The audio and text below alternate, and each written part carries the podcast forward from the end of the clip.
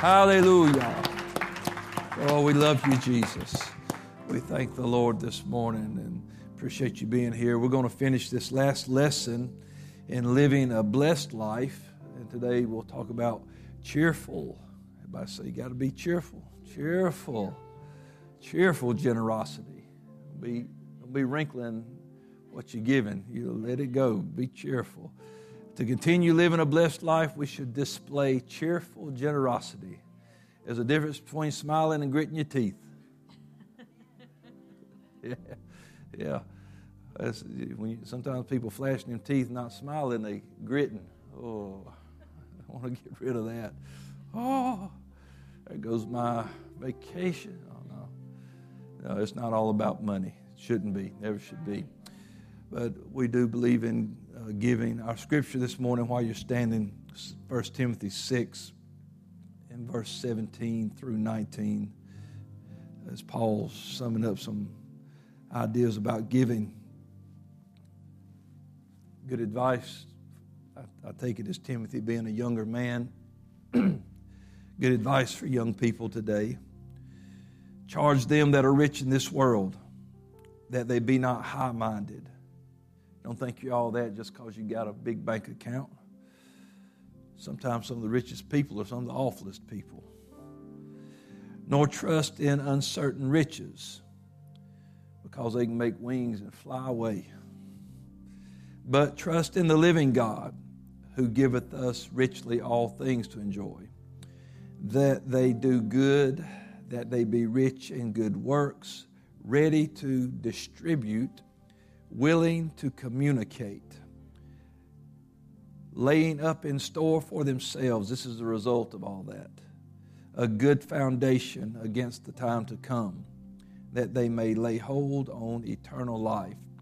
That falls right in line with some things that Jesus talked about how that a rich person would hardly, it'd be so hard for him to enter into the kingdom. And you remember the story of the young ruler that he uh, told him, he said, You need to sell what you've got and distribute it. And see, this is something that uh, I, I can only assume that Paul has gained this insight through the Spirit. Uh, he wasn't there, he wasn't with the disciples when Jesus taught this parable or saw these things. And so maybe, maybe he hears this story of this young guy, maybe talking with one of, the, one of those 12. One day he's uh, they're telling him, "Oh, you should have been there that day." This young kid walked up and saw what Jesus did. Man, you should just and told him. I don't know how Paul, but Paul is basically saying exactly what Jesus said that day. Uh, that holding on to those things will hold you down. It's not wrong to have stuff, but when it comes all about your stuff, you're in a bad situation. So to live a blessed life uh, and to continue living that blessed life, we should display cheerful generosity. Let's pray for the lesson. Lord, thank you for your word, for the most valuable instruction that it gives today to instill faith in us, to walk upright before you and serve you in sincerity and truth. Today, Lord, let our hearts receive it in good ground and let us be cheerful givers today, Lord, of anything that we own. And we ask you to bless us now in Jesus' name. And everyone said, Amen. Give the Lord another hand clap this morning as you're seated. What a great God. What a great God. What a great God. One of the greatest displays of, of, of people uh, giving and investing in the in kingdom uh, came long before Jesus even walked the earth. When you read in uh, Second Chronicles about the building of Solomon's temple, uh, that didn't just happen because of Solomon but it was a, the effort of an entire nation that uh, made this come to pass. And there's a little narrative describing maybe how people felt at that time as this was coming on. It says the energy was tangible in the autumn air. The people knew that they were witnessing a historic event. Throngs of people assembled from throughout the region to the center of the holy city to witness the grand opening of a building that would eventually become one of the most famous structures ever built. The word that, uh, or the word was that all the ancient religious artifacts, as well as many new ones, were being moved from storage into the sacred new structure. A wave of excitement swept through the crowd as the priest came into view. They marched reverently through the town. Those in front bore the staves of the Ark of the Covenant on their shoulders. The gold plated wings of the cherubim, which sat atop the holy icon, sparkled in the sunlight as the priests wound their way amidst the hundreds of cattle and sheep that had been donated as sacrifices for this special occasion. Everyone knew that inside the ark were the two tablets of stone upon which God had carved the Ten Commandments. After putting the ark in the Holy of Holies, the priests purified themselves and joined in the continued celebration. Finally, arrayed Levites stood at the east side of the altar playing cymbals, lyres, and harps. 120 priests who were playing trumpets performed together in unison with singers to praise and give thanks to the Lord. The crowd raised their voices and praised the Lord with these words He is good, His faithful love endures forever. It soon became evident that God was pleased with His people who had given so generously to build Solomon's temple. As the people praised God, a thick cloud filled the temple of the Lord. It was such a glorious occasion that the priests could not continue their service. God's people had risen to the occasion. They had given and God had responded. And never again would anything so beautiful and holy be built in Israel, and never again would there be a demonstration of heavenly approval as extravagant as this. And when you read the account of Solomon's temple being built, it is quite amazing to look at all that was given to make that possible and the number of years that it took to construct, just the way they built, uh, to go ahead and cut the stones before they ever delivered them so that there would be no sound of a hammer or chisel working inside the temple. They just told them, here's the measurements, and they shipped the stones already cut. It's like they're just putting a Lego building together, you know, they're just stacking it and putting it together, making it work. And it didn't happen because, uh, just because of Solomon. Solomon himself did not have those riches. He was the king, sure, but those things hadn't come yet.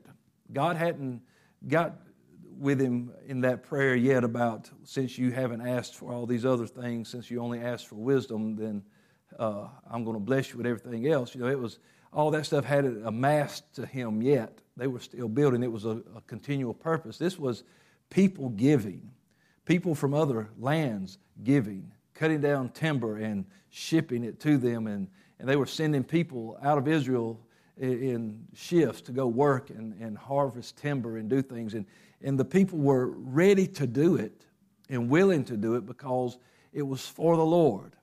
And they knew that it was more than them, it was something bigger than them. This was the God they served, and it was in appreciation. They weren't trying to buy approval from God, they were just simply giving from their heart what they could. Some were the, given their talent of, of molding, the, they didn't give the gold or the brass, but they were the people who worked with it. They gave of their talent, and some gave of their energy and their time as they left their homes to go for months at a time to cut down trees and then ship them back uh, to Israel. So it was a, a, lot of great things happening. And then we know at the dedication of the temple, the glory of God was so thick that the priest could not minister in the temple because of his presence. And so uh, when people can learn that uh, you're not trying to bankrupt yourself and make yourself poor, and God would never ask you to do so. But realizing that what we have from Him, uh, we can give of our, we've talked about being good stewards of time, talent, all these other different things, not just money. Anybody that just always preaches that giving is only about money has missed so much. But humanity is just naturally uh, and artificially conditioned to get. Uh, people, you know, it's just in human nature to get what you need, but then we are artificially conditioned to it by advertisements and by, uh, you know, uh, corporations, and they, are always reaching for your products coming out. And, and there's nothing wrong with commercialism, it has its benefit, but the downside is that free commerce, uh, greed, and ambition often fuel it.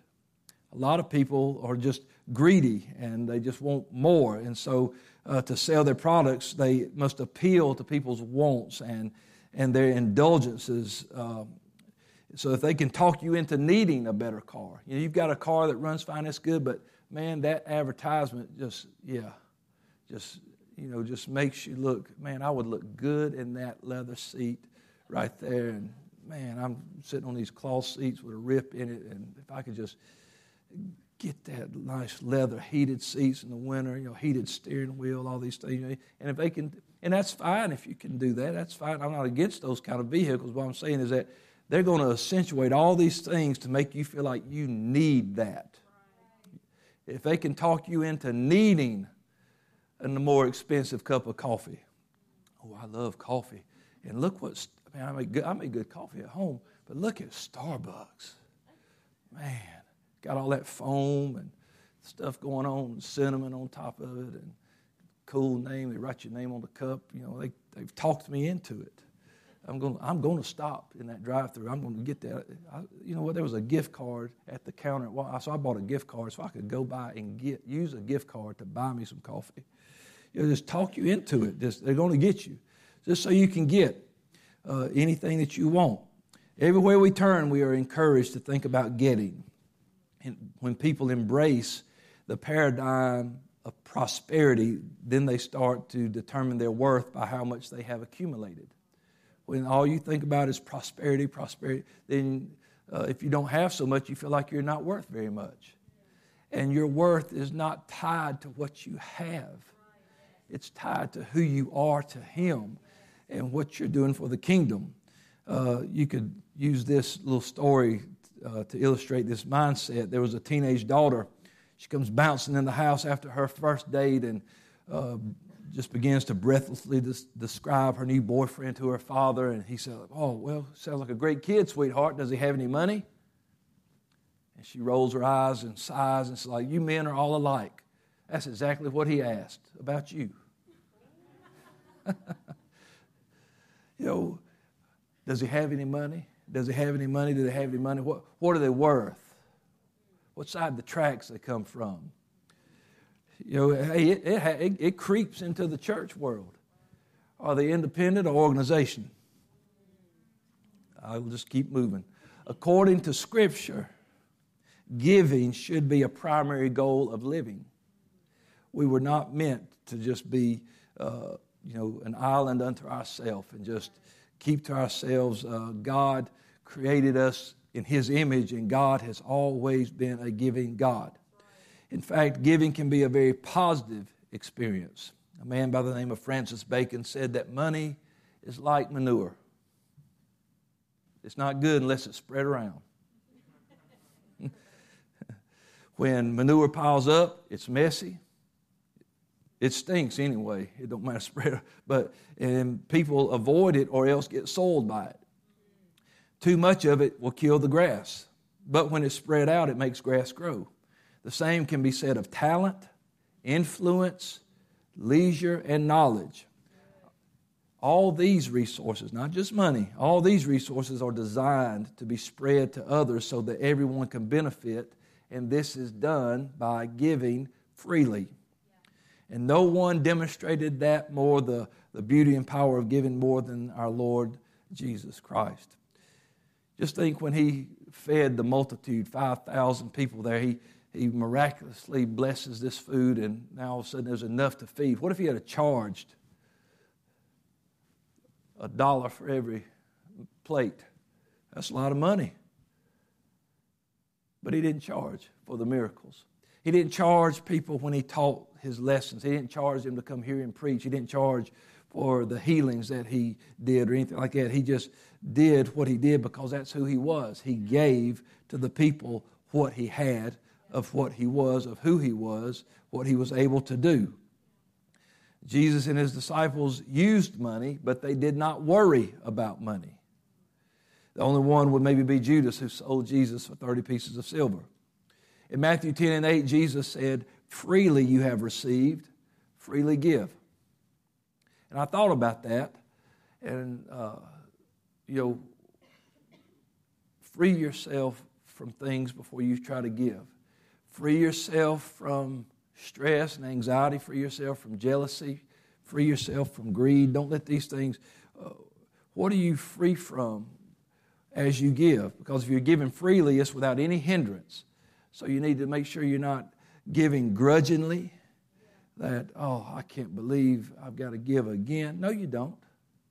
It would be better not to put that in the offering than to give it with a bad spirit.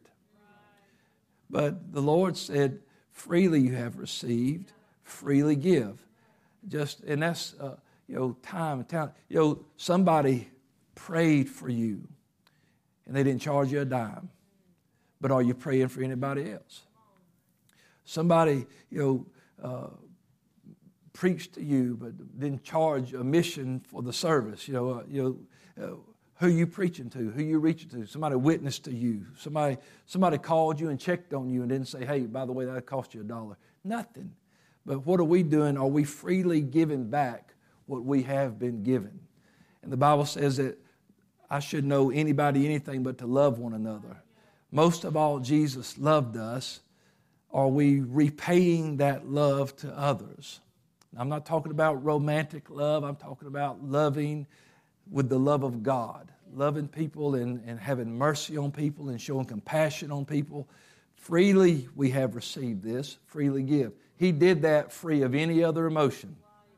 I just loved you, not grudgingly. It wasn't like, oh, I can't believe I've got to love them sorry people.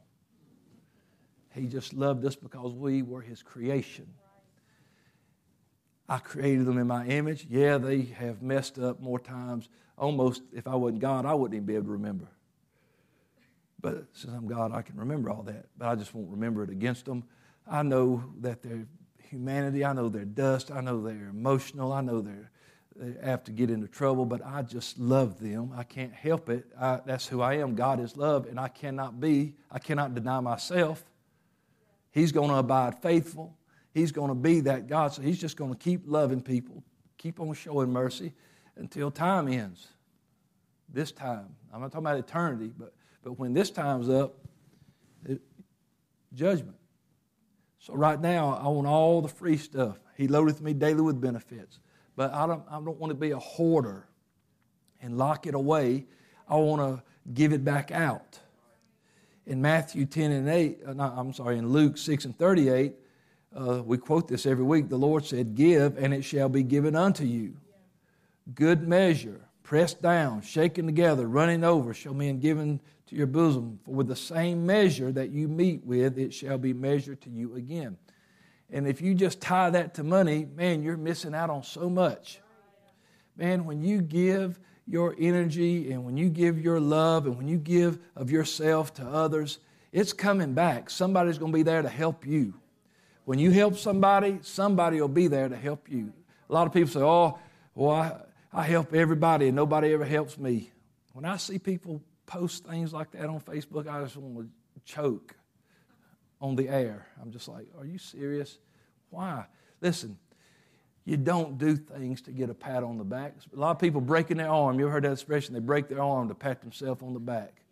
Listen, I ain't doing it for nobody else's proof. What I do I do it because God wants me to do those things.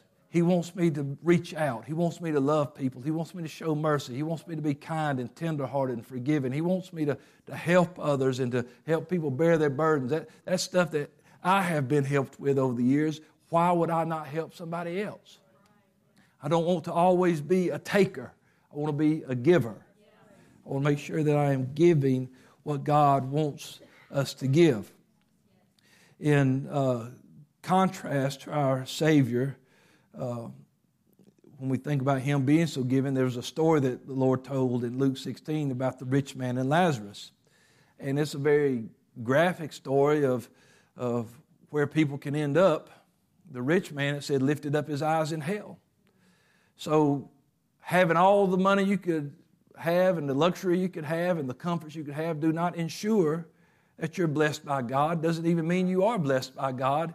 Uh, you know, he had the best life on earth and still wound up in the wrong place.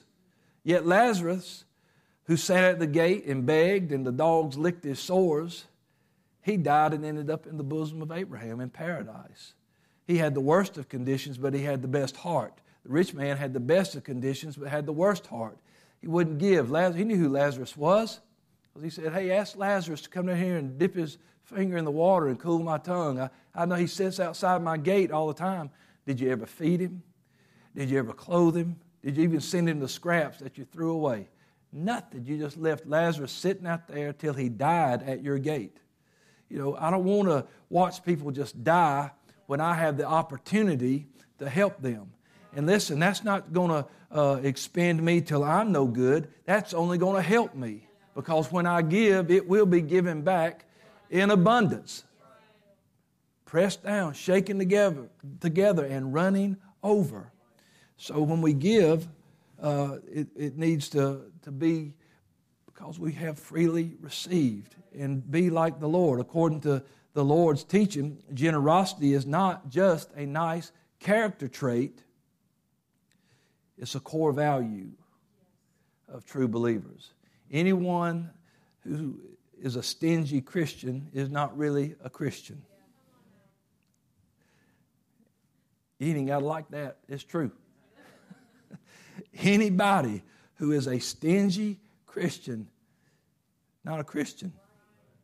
There's a flaw there because it was a stingy bone in the Lord's body. And He did not design us to be that way.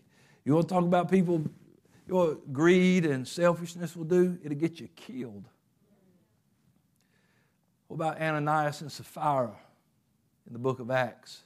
People are there's a great revival. The church is giving. People are piling up stuff. They're selling and distributing, so nobody's going without. And nobody set a price on what to give. So Ananias and Sapphira, they sell some land. Oh, we got more for that than we thought. So, hey, let's not tell them that we got, let's just, I'm going to throw a number. This number's not in Scripture. I'm just going to throw a number to help us. Hey, we sold this property for $10,000. Let's just tell them we sold it for three and keep the rest of it. We'll give the three. We got seven. We're doing good. And when they get there, Ananias, how much you sell it for? Got 3000 for it. Here you go. All it. Why are you going to lie to the Holy Ghost? Boom. Drop dead. No time to argue his case. No time to say, hey, let me fix this. Poop. Gone. Stingy. Greed will make you lie to the Lord. Oh, I don't have no money to pay, Lord. You think I can't see your bank account? You think I don't know that you just that money's burning a hole in your pocket that you can get to wherever you're fixing to go? But see what Peter told, and then here comes the woman. She shows up. Hey, tell us, what'd y'all sell? For? Oh yeah, we sold it for that. The same ones that carried your husband out there at the door waiting on you. And the thing was, is he told him, said, while it was in your power, you could do what you want to. If you'd have said, hey, we sold it for 10, but we got some repairs to do and stuff like that, so we're going to give, you know, even if they had give a tenth of it, just tithed on it, it that's God. He never said, hey, give it all. But all that greed, whew, and it killed them, cost them their life. Because God's serious about some things. You don't lie to Him, you don't rob Him, you don't steal from Him. And so you don't have to make up stories and act like you're worse off than you are because God knows how you are. You can't never say you're worse off than what you are because God knows exactly where you are. So giving should just be part of our life. I'm so thankful that you know the Lord has blessed us with so much. It's not hard to give and give what you can to the Lord or to other people or to help out somebody. Just be a giver. You'll always be a getter if you are a giver. I've never seen the righteous forsaken, nor his seed begging bread. And my God shall supply all your needs according to his riches and glory. Let me tell you, God will take care of his people. Don't let money become your master. Don't let it stop you from having a cheerful giving spirit, and you'll be blessed. You'll see uh, and, and it is true. I heard people say it as I was growing up. I couldn't when you're in your 20s, you're like, man, I got to get everything I can. Boy, just give me, give me, give me. You're young, growing up, and your parents, grandparents tell you. It was just like, I always, I don't know, when you're a kid, I just figured my grandparents were, were well off. But they weren't. My grandparents weren't. But it's because they never act like they needed nothing.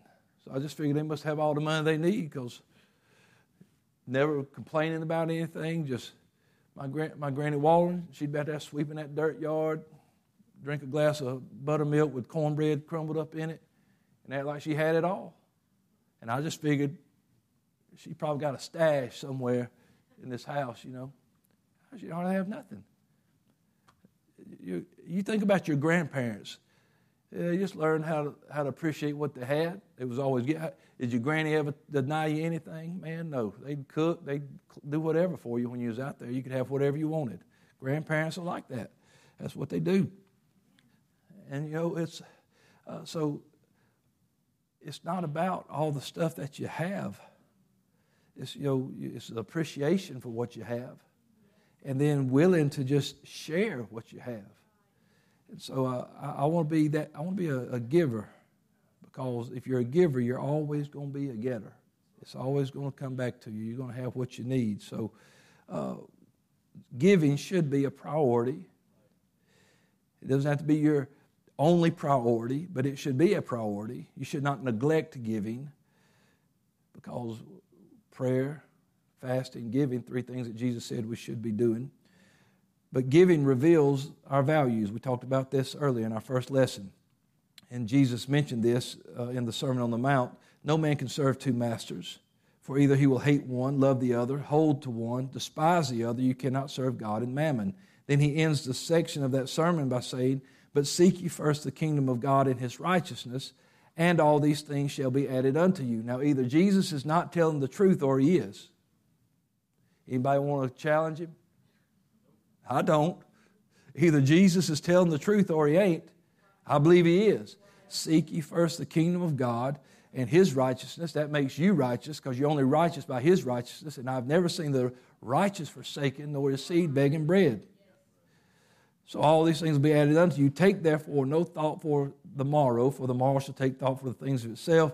Sufficient unto the day is the evil thereof. His point is that seeking God's kingdom given to others is a path to a blessed life. Now, when you set your ideas of a blessed life too high, that's when you start to doubt God. Because people well, I'm praying, I'm fasting, I'm seeking, and I'm playing every number I can think of. And God ain't let me hit that 63 million yet. You know why? Because He knows it'll kill you, it'll destroy you, and you probably won't be as good with it as you think you would be. Oh, it's easy to say before you got it. Wouldn't nobody I know want for nothing until you got it. Oh, man, it, you know, it came quick, it might leave quick. I better hold on to it. Uh, hey, you think everybody that's ever hit the lottery didn't say some of that stuff before they hit it and then lost everything? Let me tell you, I don't need $63 million. I don't need it. You say, You wouldn't take it. I didn't say that. if somebody wrote a check to the church for 63 million, I tell you what, there'd be a lot of missionaries happy. I say I got more than one person helping govern that money. I don't want I don't want it written to me. Don't write that check to me. Write it to the church. Let's let's give it out. Let's write it to the kingdom. Listen, uh, you know what? But God don't need $63 million either. Because he can open a door without money. He don't have to tip nobody to get special seating. God can make a way where there is no way. So uh, we've, we've got to give. Giving is a, it's a law in the universe the same way gravity is a law of physical science. If you give, you're going, it's going to be given back because God said in His Word, and His Word's forever settled. Stingy people cannot be blessed. Stingy people end up without friends. Yeah. You sit down beside your friend at lunch and they won't give you some of that food off their plate. Now they ain't got nobody sitting with them no more because they won't eat all, eat all their food. Give me, hey, give me some of that. They bring a good lunch from home and you eating school lunch. Man, give me some of that banana pudding. Mm-mm. Hey, you share with your friends. Giving. God encourages us to give because it's how every ends up being, everyone ends up being blessed. And when Israel was having financial problems, God used the prophet Haggai to give uh, King Zerubbabel this advice. So let's, let's listen to what he said way back in the Old Testament, in Haggai chapter 1, in verses 2 through 11. I believe that's where I'm at. Thus speaketh the Lord of hosts, saying, This people say, The time is not come, the time that the Lord's house should be built. But then came the word of the Lord by Haggai the prophet, saying, Is it time for you, O ye, to dwell in your sealed houses, and this house lie waste? Now therefore, thus saith the Lord of hosts, Consider your ways. You have sown much, but you bring in little. You eat, but you have not enough. You drink, but are not filled with drink. You clothe, but there is none warm. And he that has earned wages earneth wages to put it in a bag with holes. Thus saith the Lord of hosts Consider your ways. Go up to the mountains and bring wood and build the house, and I will take pleasure in it, and I will be glorified, saith the Lord. You looked for much, and lo, it came to little. And when you brought it home, I did blow upon it. Why? saith the Lord of hosts. Because of my house that is waste, and you run every man unto his own house. Therefore, the heaven over you is stayed from dew, and the earth is stayed from her fruit. And I called for a drought upon the land, and upon the mountains, upon the corn, upon the new wine, upon the oil, and upon that which the ground bringeth forth, upon men, cattle, and upon all the labor of the hands. So God's saying, You're going to take care of everything but the kingdom, and you'll always be struggling.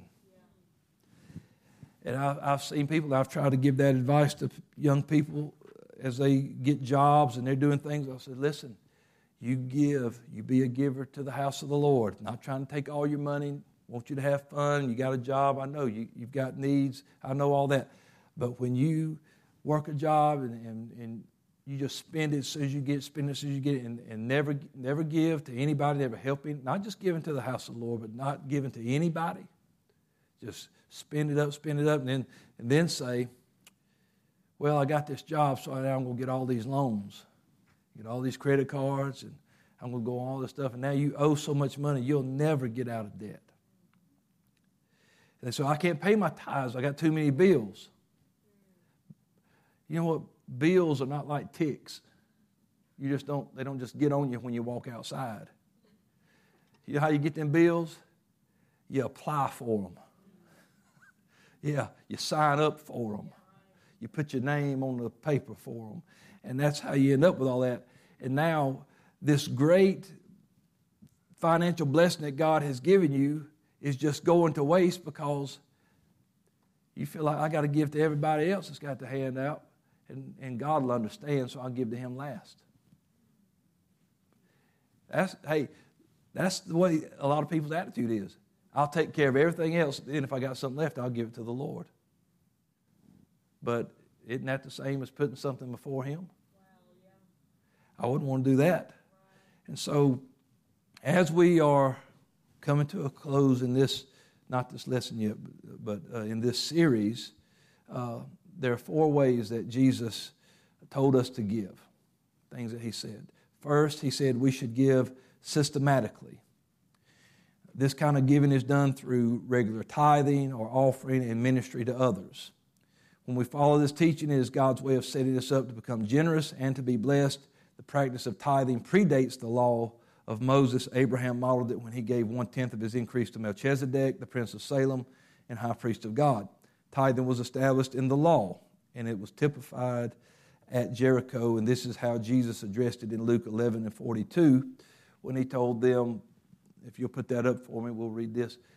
He said, Woe unto you, Pharisees, for you tithe mint, rue, and all manner of herbs, and pass over judgment and the love of God these ought you to have done. In other words, you should have done this, but don't leave the other undone. You should be paying those tithes and those things and, and giving in those things and doing all that. I'm not telling you not to do that, but you can't do that and then overlook sharing the love of God and the kingdom of God and being a blessing. Uh, you should tithe, but do not neglect the more important things. Loving people is more important than that. Loving people and having mercy on people is more important than that, but it still ought to be done. If you give in your tithe and your offering, you will be blessed back. The Lord said, Try me and see. I'll open up the windows of heaven, I'll pour out a blessing, you won't be able to contain it. So I believe in that. The second way Jesus encouraged us to give is to give quietly. Don't come in. I'm about to put money in the basket. Let me drop my thousand in here. So everybody said, woo, high roller. You're trying to look. Nah. He said, You give so that your left hand don't know what the right hand is doing. You, you give so that uh, you, he said it in Matthew 6, he said, When you give secretly, God will reward you openly. And so now people say, Well, so does that mean I don't need to fill that envelope out? Well, we have laws today, and if you don't fill that envelope out, that means I got to try to figure it out and fill it out. And uh, the accountant's like, I can't give anybody credit if they don't for their taxes if uh, the envelope's not filled out. So, hey, quick little side note when you fill out that envelope, fill it all out. Well, I ain't going to put the amount on there, I don't want nobody to see. Then put it in the basket upside down. Because eventually somebody's to see it because they got to pull it out of the basket and count it. Nobody's saying, Ooh, look what they're doing and keeping a record of what you give. The accountant's got that. Nobody in this church is going to have any idea about that, okay? Just so you know. Uh, and uh, in the place where it says name, put your name. Yeah. Put a first and a last name, please. You know how much time I spend correcting envelopes? I'm just saying. Yeah, I don't, I don't mind it, but I've been doing that for 12 years now. And if you can't make Restoration Apostolic Church fit on that line in the check, write RAC. Just a few little things. Just now, let me get back to the lesson. Uh, just so you know. So if your envelope's messed up, go get another one between services and fill it out right. So give quietly. The joy and fulfillment of secret giving is part of what makes believers' lives blessed. You don't have to tell everybody what you're giving or when you're giving. I've had wonderful, precious people in this church that wanted to help somebody else, and they would say, Lord, lay this on my heart, give this so and so. And I wouldn't even count what they gave. I, it would be an envelope. I would just take it, say, somebody said, give this to you. I don't know what it was, how much it was, but they just wanted it, and they said, I don't want nobody to know who give it. And, and that's why that's fine. That's the way you ought to be ought to do it. So the next way, thirdly, Jesus taught us we should give sacrificially. In Luke 21, he drew attention to a poor widow who gave her last two mites in the offering. He proceeded to give his life for us and bid us to take up our cross and follow him. This sacrificial giving is a voluntary act of worship. The difference in giving, whether it's out of requirement or giving willingly, is much like the difference between apologizing to a sibling because a parent demands it and apologizing voluntarily with sincerity. Sometimes, you ever had, you, know, you had to tell your brother or sister sorry because your mom or dad was standing there with a belt? Apologize. Sorry. Uh, you didn't mean that, but uh, all they wanted is to make sure you said it. But if you're really sorry, you know, you, you went to them anyway. Hey, man, sorry, I didn't mean to hit you in the eye with that baseball. Or I didn't mean to shoot you with that BB gun. It was sorry. I am sorry. I, wouldn't want to, I wasn't trying to kill you. And you were really sorry. Well, this kind of sacrificial giving will bless everyone that it touches when you give from your heart in sincerity. And, and maybe it is tough. You're like, okay, sometimes God will move on you to do that. And we've had people here testify about it now. Hey, I had $20 left. That was it for the week. But God said, man, give that in the offering. And I did. Before I got out the door, somebody handed me $60. Said, hey, just like giving you this. Boom, just like that. God will give because it says it in His Word. Like I say, either Jesus was lying or He ain't.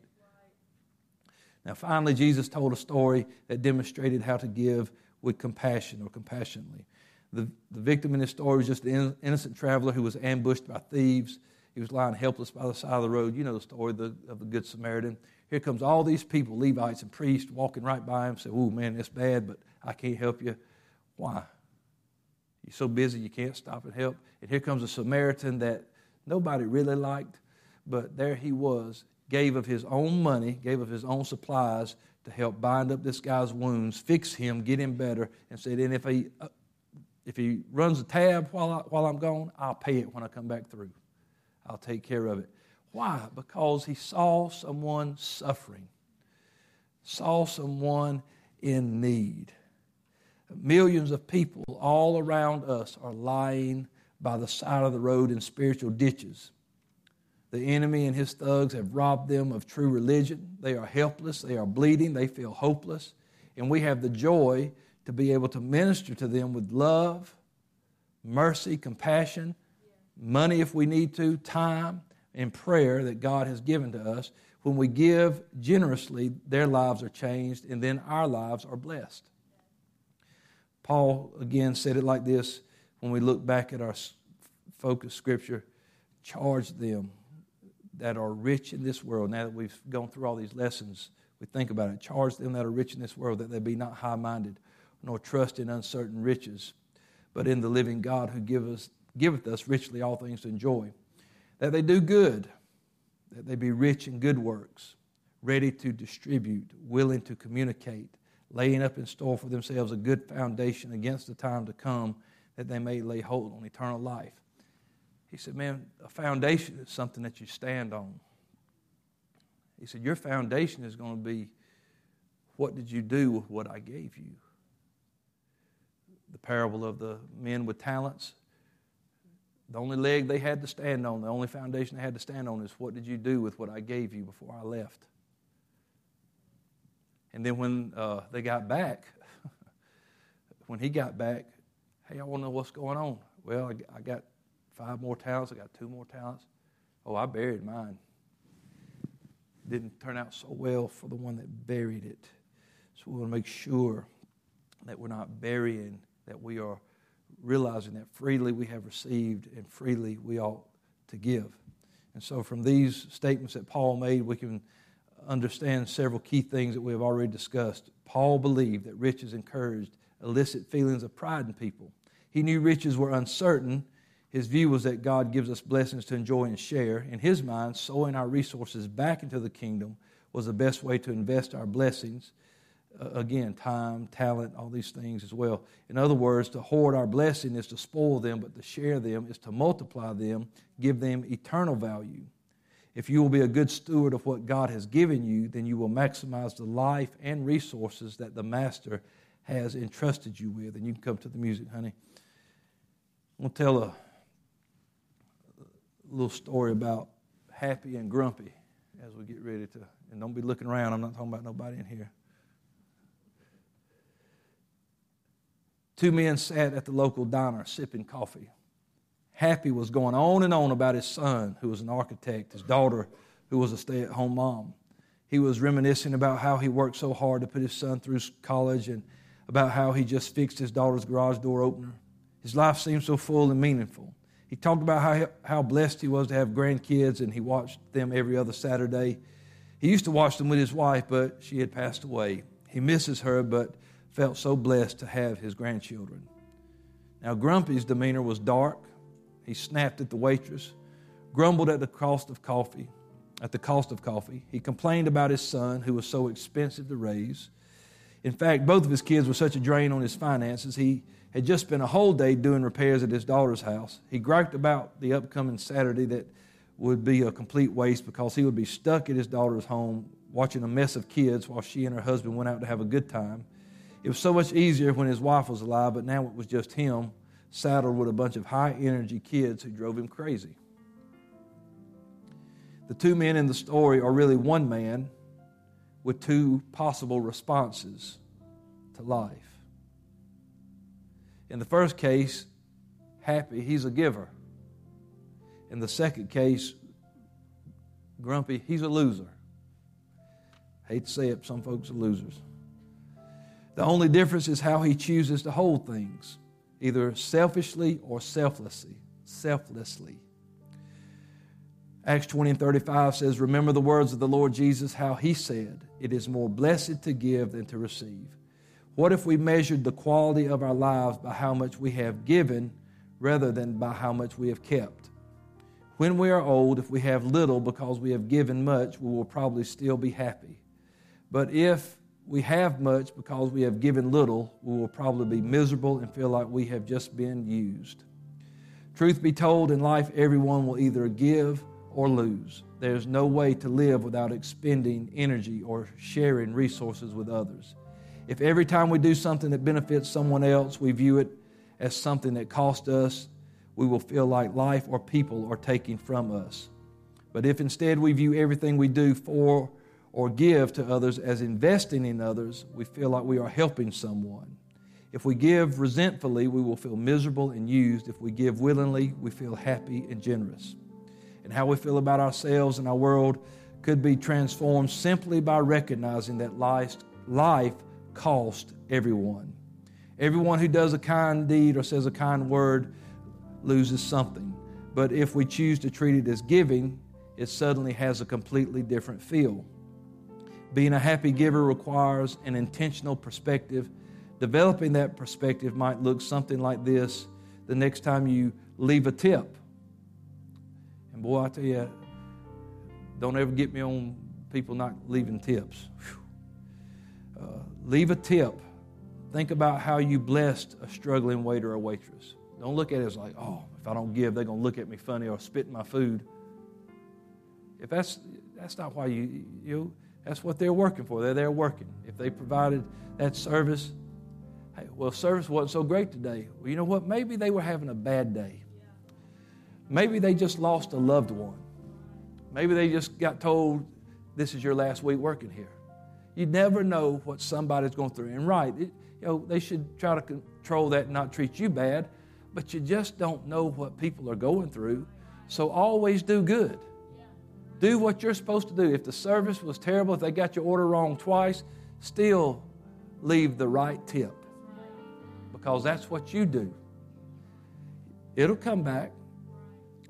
Next time you hold the door for somebody or say, How are you doing today? or or you look nice today, think about how you just brighten somebody's day. Not that, oh, I got to be nice because people think I'm a Christian.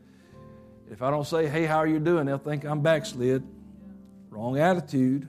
Remember, you're investing in somebody. Uh, the next time you have to uh, babysit relatives, think about how you are providing a safe place for these kids to flourish. You got a chance to invest in them. The next time you go to work, oh, I hate my job. Does it pay the bills? Is it taking care of your family? Think about it. I'm making a better life for my family. You know, and and yeah, you want a better job, then look for a better job. But if, if you've got one right now, so many people don't have one. Treat it with the right perspective so that you can be a cheerful giver. Stand with me this morning. Life demands that we all give or that we all lose. Choose to be happy and blessed. Think like a giver.